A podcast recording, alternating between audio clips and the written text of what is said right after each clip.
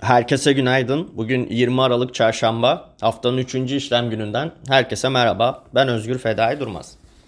BIST endeksi haftanın ikinci işlem gününde de geri çekildi. Endeks 65 puan düşüşle 7726 seviyesinden günü tamamladı. Dün en düşük 7643, en yüksek 7786 seviyeleri aralığında %1,9 volatilitede hareket eden BIST endeksinde 5 günlük hareketli ortalama 7770, 22 günlük hareketli ortalama 7920, 60 günlük hareketli ortalama 7815 seviyesinden geçiyor.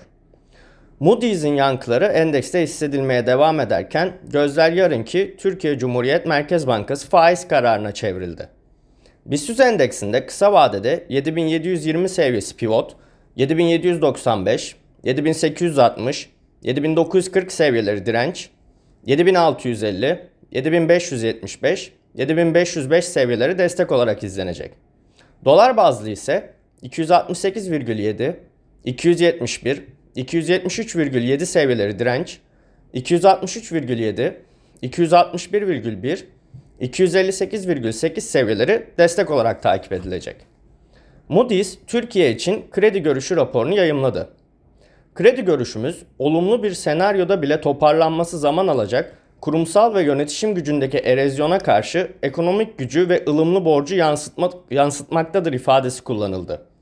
Moody's, Türkiye için yayımladığı raporda Türkiye'de kurumsal kapasitede toparlanmanın zaman alacağını belirtti.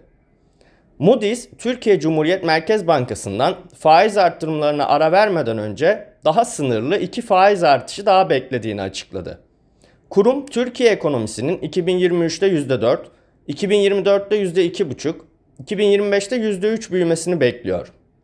Moody's tarafından ortalama enflasyonun bu yıl %53,5, 2024'te %58,9, 2025'te %39,1 olması bekleniyor. Cumhurbaşkanı Erdoğan, Macaristan ziyaret dönüşü açıklamalarda bulundu. ABD'den F-16 alımı, Kanada'dan savunma tedariki ve İsveç'in NATO üyeliğinin birbirine bağlı olduğunu belirterek Gerek Amerika'nın F-16 konusu, gerekse Kanada'nın verdiği sözleri tutması noktasında beklediğimiz olumlu gelişmeler, inanıyorum ki parlamentomuzun da konuya olumlu bakışını hızlandıracaktır ifadelerini kullandı. Euro bölgesinde enflasyon verisi açıklandı. Yıllık bazda enflasyon %2,9'dan son 28 ayın en düşük seviyesi olan %2,4'e geriledi.